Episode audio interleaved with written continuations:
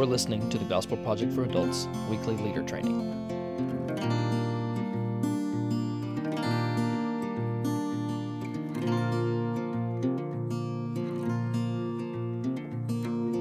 Welcome to this week's episode of the Gospel Project for Adults weekly leader training podcast. This is Daniel Davis.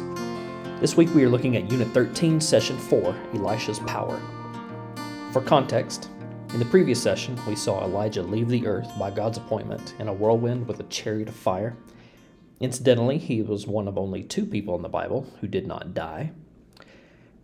But by God's will, Elijah passed on his title and his spirit to his protege, the new prophet Elisha. This prophet was now filled with the same power as his predecessor, and it was now his responsibility to be present and active in Israel. The majority of kings that followed in the nation of Israel were still wicked in the eyes of the Lord, and the people followed them, sadly. So the nation of Israel still needed a prophet to call them to repentance and obedience to the Lord. Through Elisha, God continued to demonstrate his power so the kings, people, and even surrounding nations would know that Yahweh is the Lord God. Elisha remained faithful in obedience to God, following in the steps of his mentor but seemingly raised up to do even more than Elijah did. In point one, we look at Elisha raising a boy from the dead, a miracle that Elijah also performed. In point two, Elisha feeds a large crowd, saying there will be leftovers.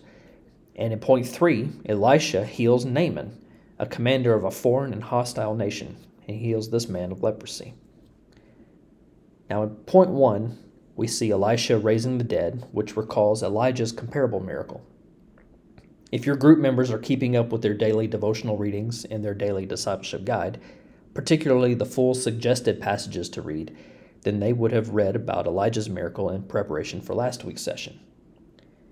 But the two following miracles, feeding a crowd and healing a leper, help point us forward in Scripture to Jesus, who fed multitudes of 5,000 and 4,000 on different occasions and had leftovers, and who healed lepers, one in particular by the touch of his own hand. This helps us to see Christ through these passages of Scripture. The miracles that Elisha performed revealed that he was a prophet of the one true God and that the Lord's words were true. He was keeping his promise to call the people to repentance.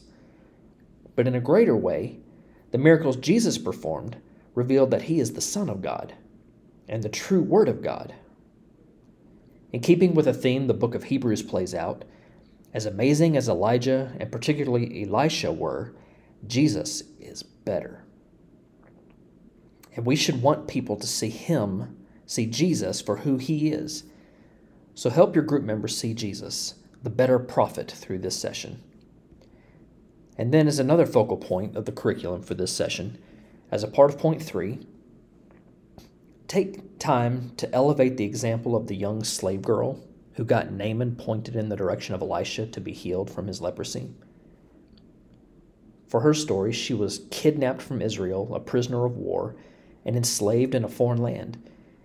She had every conceivable reason to be overwhelmed by hatred and anger, but surely through the working of God, she showed kindness to her captors, and this resulted in a healed and changed man who then desired to worship only the one true God of Israel. So, the question under point three in the leader guide and the daily discipleship guide will help your group consider some ways that they themselves can show kindness and point people to Jesus, the better Elisha. I hope this helps you to encourage your group with the truth of God's Word in this session. Thanks for listening to this week's leader training for the Gospel Project for Adults. For more resources to help you focus your ministry on the gospel, please visit gospelproject.com.